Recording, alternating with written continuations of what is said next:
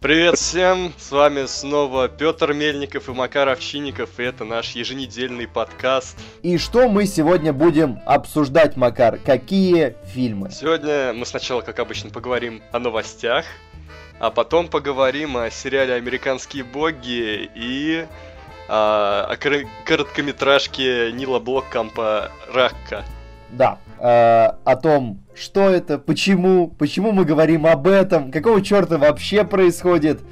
Дальше. Начинаем с новости. Выйдет ТВ-спин-офф фильма «Джон Уик», и он будет называться «Отель Континенталь». Но это не точно.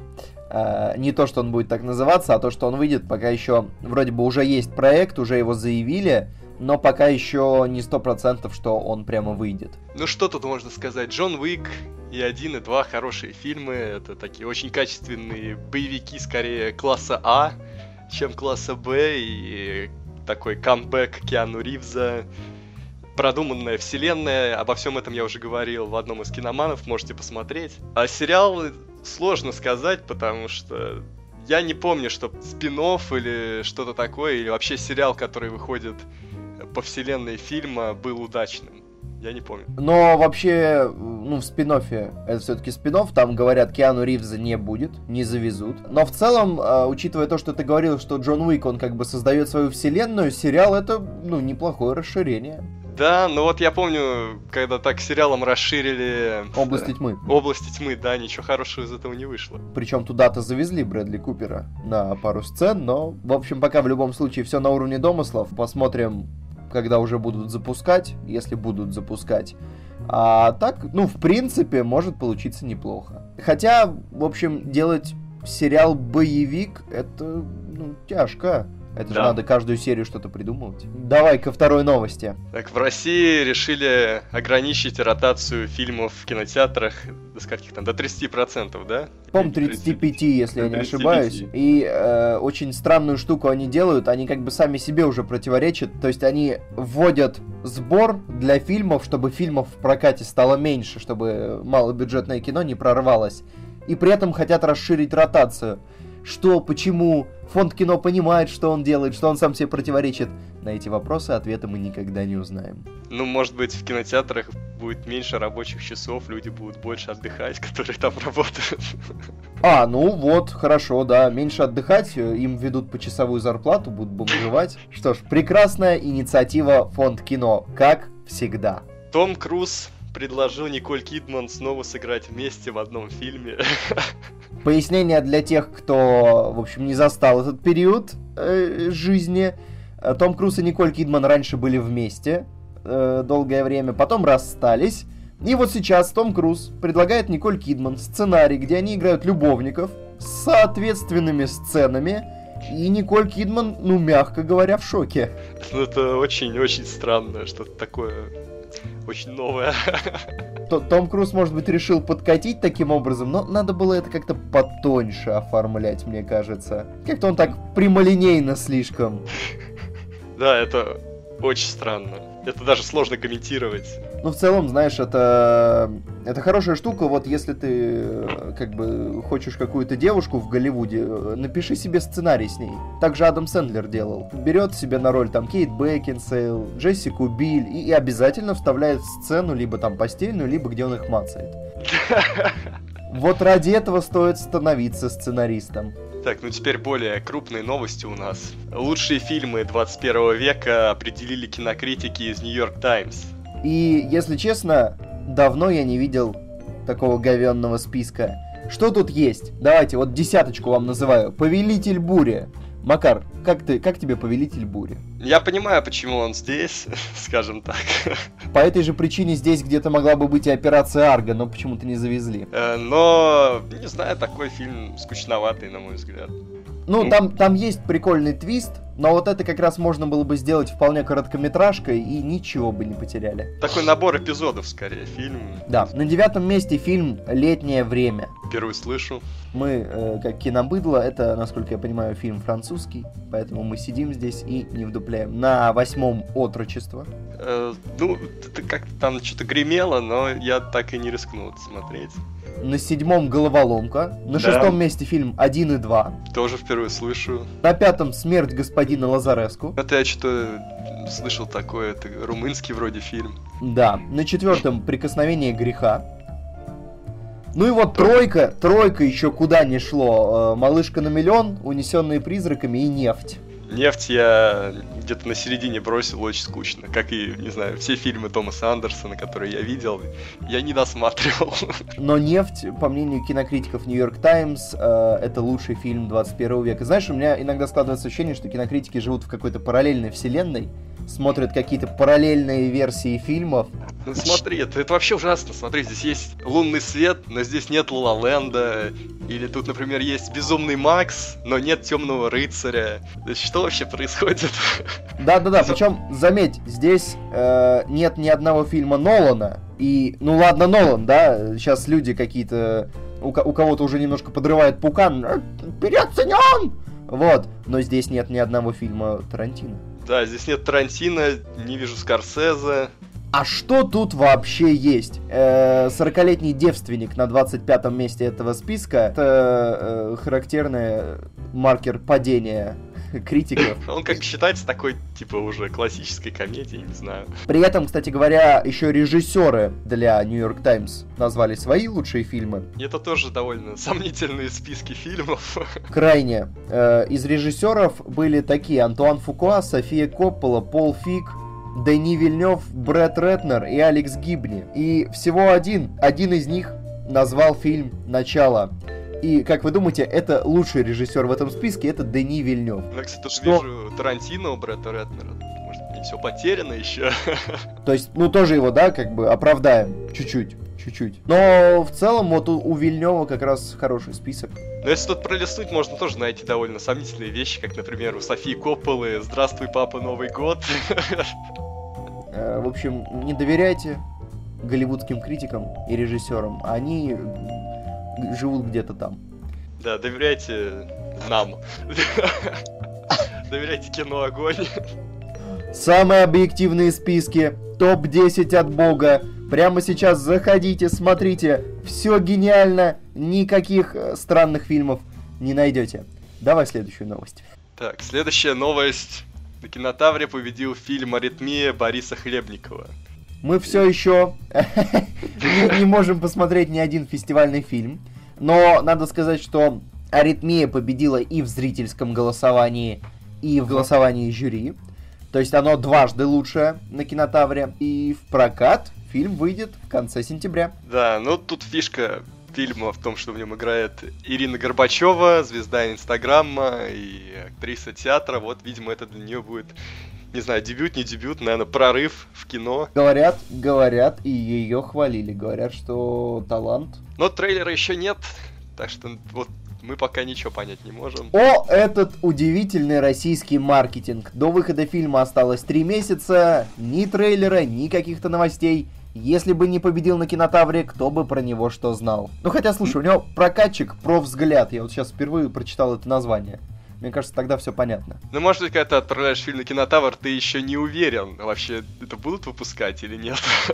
Слушай, ну Горбачева, ну надо хайпить. На Горбачева это все-таки лицо-то медийное. Да, мне кажется, она скажет там пару слов в Инстаграме, и люди пойдут, и все. Да, 2 человека вот эти. Нет, ну хорошо, слушай, продюсеры мощные вон у фильма, не понимаю, как они так... Ну, может быть, сейчас начнут раскручивать. Ну, посмотрим в сентябре. В прошлом году, если я не ошибаюсь, «Хорошего мальчика» отметили на «Кинотавре». Может быть, я путаю с каким-то другим фестивалем, может быть, с ММКФ. Ну вот, да. Но «Хороший мальчик» был ничего. Был хорошим фильмом. У нас есть рецензия в... Полистайте раздел «Музыка» в нашей группе, там есть рецензия на «Хорошего мальчика». Или я ее не сделал? Ой, я не помню. Подожди, я был в полной уверенности, что я ее сделал. Я что, ее так и не сделал? Ну, в любом случае, редакция советует. Я не сделал рецензию. Краткая рецензия на «Хорошего мальчика». Хороший фильм, очень неловкий. Я весь фильм, ну, где-то 40% времени...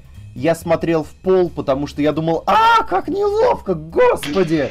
Но в целом хорошо, посмотрите. Так, дальше у нас скорее некий дискуссионный вопрос, почему Pixar катится вниз. Вы, когда посмотрите на волшебную обложку нашего подкаста, вы увидите, что там есть фильм «Ракка» Нила Бломкампа, есть сериал «Американские боги», но нет фильма «Тачки 3». Макар, почему? Ну вот я прямо сейчас захожу на Metacritic и вижу там оценку 59 из 100, это желтая зона. Для Pixar это очень минимум, потому что обычно они набирают и 90, и 80. А я захожу на Кинопоиск и вижу 7,0. Говорит о том, что фильм будет только падать. Я не смотрел вторую часть «Тачек». Но она вот мне не понравилась вообще. И у нее уже падала оценка. Но в целом, по-моему, вот «Тачки 3» это худший фильм по оценкам у Pixar. И, в общем-то, франшиза «Тачек», кстати говоря, у Pixar вообще, ну, была самая слабая, наверное, оценивалась самой слабой. Именно как та, ну, которая получила продолжение. Вот, но на ней хорошо хайпить, потому что дети оценили, игрушечки, опять же. Вот, но, судя по всему, вытянуть эту франшизу уже было очень тяжело. Первый мульт был очень хороший, смешной, интересный. Да, мне тоже нравится. Вторая часть просто ушла не в том направлении и на первый план вывела такого самого неинтересного героя, скажем так. Но, говорят, третья вернулась, но это ей не сильно помогло, говорят, скучно. Они хотели сделать еще хайп на том... Помнишь, там в начале было, что трейлер какой-то жестокий, слишком для детского мультика. Да, очень мрачно все было. Но в итоге я так понимаю, что это сливают просто в первые 5 минут фильма, и все. И вообще очень странно, что у Пиксара столько сиквелов стало выходить, там и «В поисках Дори», и вот «Тачки 3» уже, третья часть. Причем, такая как величина. Странно, как ни странно, Pixar, они же очень хорошо делают оригинальные мультики. Но они абсолютно не умеют делать продолжение. То есть, посмотри... Не, ну тут, подожди, тут это спорно, потому что есть история игрушек. Ну, вынесем за скобки. А в остальном у нас есть, ну, «Университет монстров» хуже, чем «Корпорация монстров». Ну, да. Как «В поисках Дори» такой довольно унылый фильм. Хуже, чем «В поисках Немо». И «Тачки 2» хуже, чем «Тачки». В общем, в основной массе у Pixar сиквелы не особо получаются. Ну, может быть, у них уже кризис идей. О, господи, да. Не дай бог. Слушай, сколько они фильмов сняли, что у них кризис идей? А еще, понимаешь, у них же вот эта схема, а что если у игрушек есть чувства, а что если у роботов есть чувства, у крыс есть чувства? Слушай, ну у машин много у чего еще можно найти чувства. Ребят, ну не сливайтесь, еще есть шансы. Да, тем более я не понимаю, вот «Головоломка», она же просто собрала какие-то сумасшедшие деньги в прокате. Я сейчас проверю. 850 миллионов долларов «Головоломка». Оригинальный мультфильм собрала в прокате. Там не озвучивают никакие звезды этот мультфильм. Там режиссеры не звездные. Это просто был Pixar, это был хороший мультик. 850 миллионов, получите, распишитесь. Почему вы не снимаете оригинальные фильмы? У вас же получается, зачем сиквелы? Я уверен, что на сиквелах они даже собирают меньше, чем на оригинальных мультах. Можно снять фильм про камни. Вдруг у них тоже есть чувства. Это тролли его уже сняли. Вот. Да, «Тачки 2» собрали 550 миллионов. Меньше, чем «Головоломка». Зачем вы делаете сиквелы, если они собирают меньше? Вопрос останется без ответа. Собственно, мы сейчас обсудили то, почему мы не пошли на премьеру в кино на этой неделе. И эти пасмурные дни я проводил дома и смотрел сериал «Американские боги». Как я вообще наткнулся на этот сериал? Как ни странно, меня купила реклама Ютуба. То есть я все время, что-то смотрел видос, а там все время реклама «Американских богов», и я подумал, вроде выглядит прикольно, какой-то психодел там все время, известные актеры. И в итоге я все-таки включил первый эпизод, посмотрел, больше половины, 5 эпизодов, сейчас 7 эпизодов, сегодня будет 8-й. Да, финальный, сегодня финал сезона, как раз когда мы записываем этот подкаст.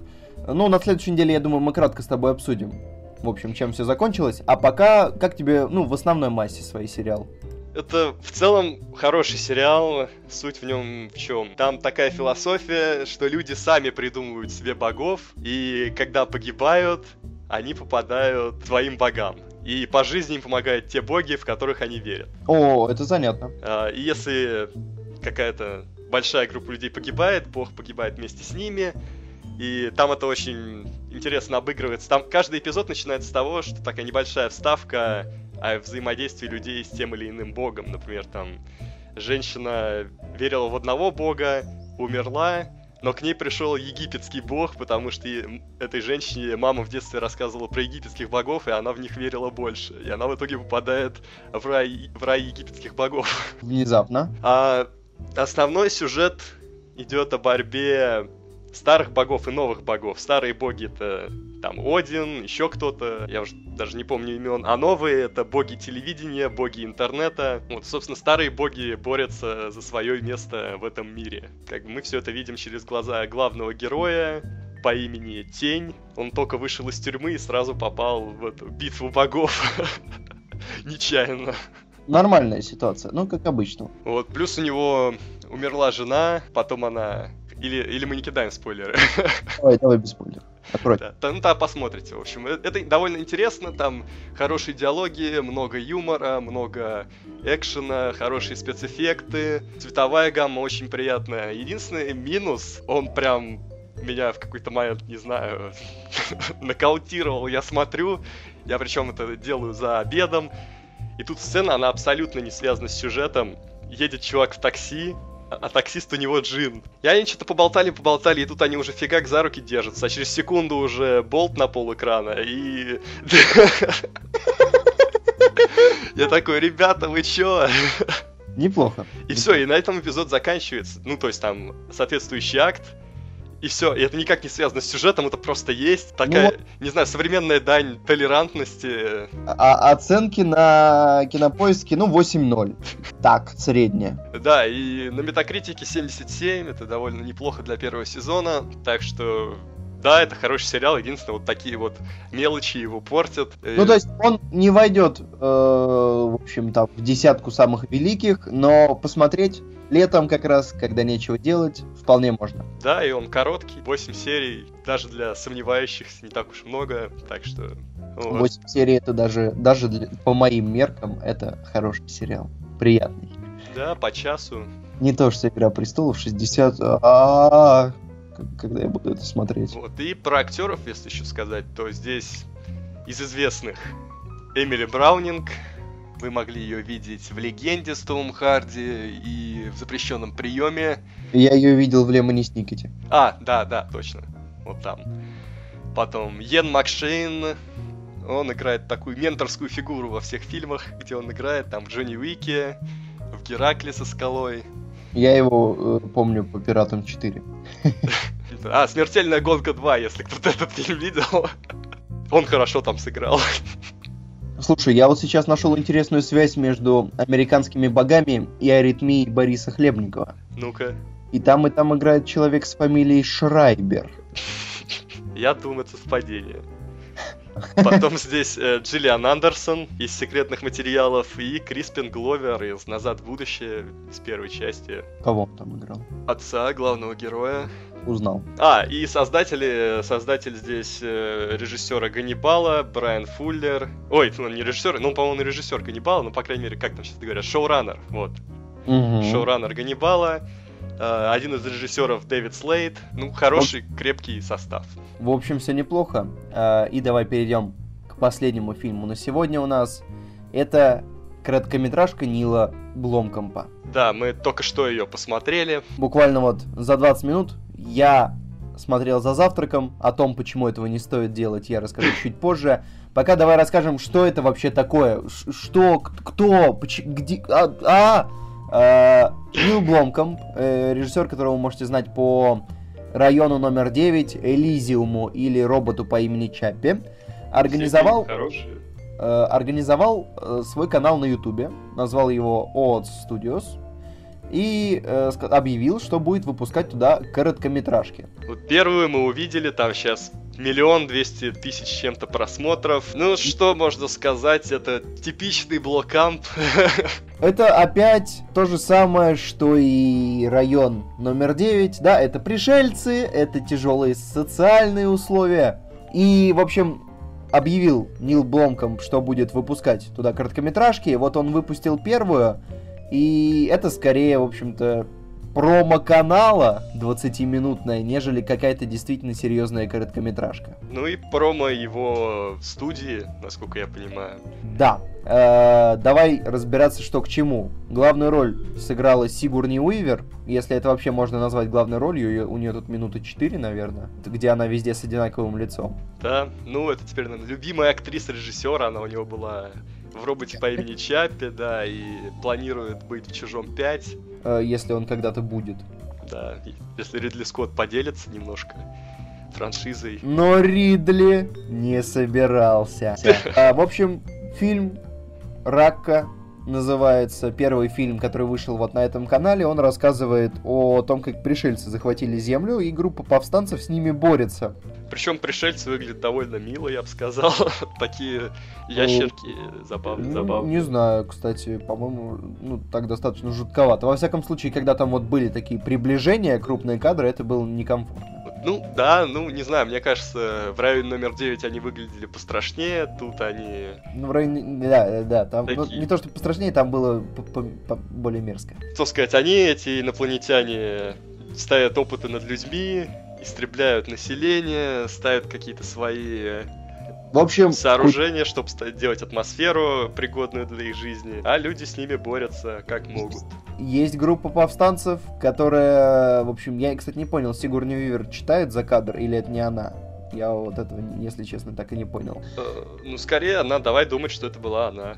Она читает нам за кадр, что все потеряно, как это обычно бывает в фильмах. Все потеряно, а в конце все выправится. Но, кстати, здесь мы этого не узнаем, в короткометражке это не спойлер. У короткометражки нет концовки, не волнуйтесь. Ну там так и написано, что это типа первая часть, значит, наверное, это будет продолжаться. То есть это была не короткометражка, нас обманули, это сериал, ребята. Ну, что сказать, обычно, знаешь, когда выходит какая-то короткометражка, ты прикидываешь, хочешь ли ты увидеть какую-то полную версию, там, пошел бы ты ли на такое в кино. Вот я бы на это не пошел в кино. Да, я бы тоже. Ну, давай... кратко пробежимся, сделаем небольшую рецензейку по нашим любимым параметрам. Сюжет, актеры, атмосфера. Давай начнем с атмосферы. Атмосфера крутая. Атмосфера крутая, и спецэффекты крутые, ее поддерживают. Видно, что деньги у ребят есть, спецэффекты отличные. Выглядит лучше, чем большинство российских фильмов, хотя это короткометражка на Ютубе. Вложились. Мне кажется, даже дело не в деньгах, а в таланте. Вот. В деньгах, в таланте, опять же, опыт есть у Бломкампа, то есть он здесь чувствует себя достаточно комфортно. Пришельцы, они абсолютно как живые, то есть веришь. И, в принципе, эффекты хорошие, не только пришельцы, все остальные. Хорошая музыка, вполне такая, она нагнетает атмосферу. И почему, вот я сказал, не стоит смотреть этот фильм за завтраком. Есть пара очень крепко таких жестоких сцен. Я не кайфанул за хлопьями, если честно. Когда там в мозгу копошились во вскрытом черепе, как-то я не оценил. Ну, атмосфера 7 я бы поставил. Да. Я бы поставил 10. Ну, не знаю, меня не захватило. Я смотрю, картинки меняются. Нет, в целом, на меня они как-то не особо... Атмосфера не должна захватывать. Атмосфера — это атмосфера. Здесь все хорошо. Музыка, эффекты, картинка, цветокор, все хорошо. Вот за атмосферу я ставлю 10. Для меня ладно, такая. Пусть так, ладно. Вот. А вот дальше сейчас пойдем разносить. Актеры, их здесь нет. То есть Сигурни Уивер читает за кадр, 4 минуты светит лицом, не играет. И, в принципе, особенно никто в этом фильме не играет. В общем, за актеров, я думаю, это... твердая такая 5. Да, 5. Такая 5 даже, я бы даже сказал, 5 с плюсом из 10. Сюжет сложно, пока непонятно, что там за сюжет. Только начало, зачин, я бы сказал, довольно стандартный. Проблема в том, что они, в общем, заявили, что это короткометражка. Нет, можно было, конечно, понять по названию, что это какая-то там часть. Но если оценивать это как отдельно взятую короткометражку, как я собирался ее оценивать, когда садился за просмотр, это твердое 2 за сюжет, потому что, по сути, в общем, все видео — это одна большая экспозиция, и ничего не происходит.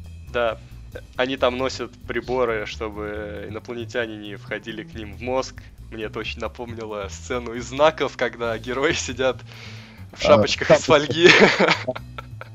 Ну вот, опять же, здесь в описании написано: «Ракка» — это первый короткометражный фильм от студии. Если это короткометражный фильм, то это твердое 2 за сюжет и общий балл 5. Там написано все-таки Volume 1, значит, наверное, нас еще что-то ждет. Да, но в описании никто ничего не сказал. В общем, сомнительно это все пока. Может быть, конечно, дальше они раскроют, но у меня, если честно, не возникло желания продолжать смотреть. Ну, посмотрим. Нил Бломкамп, может быть, что-то вытянет. Но, в принципе, слушай, для фанатов, давай так скажем, для фанатов жанра, если вы любите истории о пришельцах, о нападении на Землю, о выживании, с кровищей такое, ну, то есть суровое кино, не выглаженное PG-13, здесь прям суровый 18+, есть места, вот где прям можно и подзажмуриться. Если вы такое кино любите, обязательно посмотрите, вам очень понравится. Я вот вижу, что уже есть русская озвучка, поэтому, я думаю, вполне можно посмотреть. Если вы хотите посмотреть какую-то интересную короткометражку с сюжетом, да чтобы все замкнулось, чтобы было, ну вот, прям хорошо, это не тот случай, не надо. Но людям нравится, очень много лайков, дизлайков там всего 500. Соотношение лайков к дизлайкам 64:1, это гораздо круче, чем у наших видео. Так что, вот. Да, ну и на этом все, мы сегодня без гостей, мы сегодня как-то, да, прям скучненько так посидели, но вроде бы все было бодро. Давай последнюю новость у нас. Не, подожди, не последнюю новость, давай скажем, чтобы люди писали, пишите комментарии, делитесь с нами своими впечатлениями о фильме Бломкампа, «Ракка», и если вы смотрели «Американские боги», тоже расскажите, что вы думаете. А давай, кстати, мы скинем в комментарии первым постом «Ракку». Ну, да. Пусть люди посмотрят и обсудим как раз хорошо. Короткометражки чем хороши, тем, что их можно обсуждать, не отходя от кассы. Да, потом мы сейчас начали вести Твиттер, оживили его, подписывайтесь. Да, там обязательно подпишитесь на Твиттер, Макар там феерит. Да, если видите, что кто-то пишет и непонятно, кто пишет, это пишет Макар. Да, я смотрю разные фильмы, делюсь своими впечатлениями о них, вот, можете посмотреть, почитать, подписаться, ставить лайки. Обязательно подписывайтесь на Твиттер, у нас депрессия, мы пишем, а там никого нет. Пожалуйста. Да, если вы подписались, мы будем знать, что вы пришли с этого подкаста, что нас слушают. И, кстати говоря, насколько я понял, Владимир разобрался с iTunes, поэтому мы, скорее всего, зальем в iTunes этот подкаст. И я не знаю, правда, зачем я вам говорю это в конце подкаста ВКонтакте, но вы можете послушать его на iTunes. Ну, в дальнейшем. Как да, да, все. Ну и ссылочку мы, само собой, оставим. И закругляемся. Да. Последняя новость. На этой неделе объявили, что один из участников группы «Кино» может снять фильм про Виктора Цоя. Я думаю, это хороший повод, чтобы уйти на песни группы «Кино». Пока. Пока.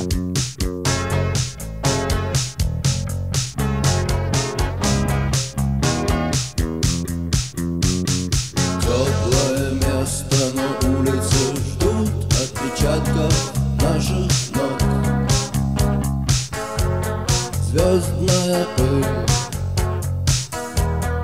на сапогах, мягкое кресло, клетчатый плед, не нажатый во время урок.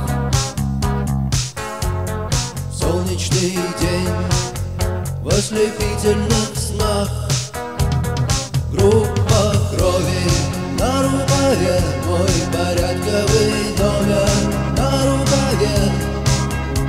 Пожелай мне удачи в бою, пожелай мне не остаться в этой траве, не остаться в этой траве. Пожелай мне удачи, пожелай мне удачи.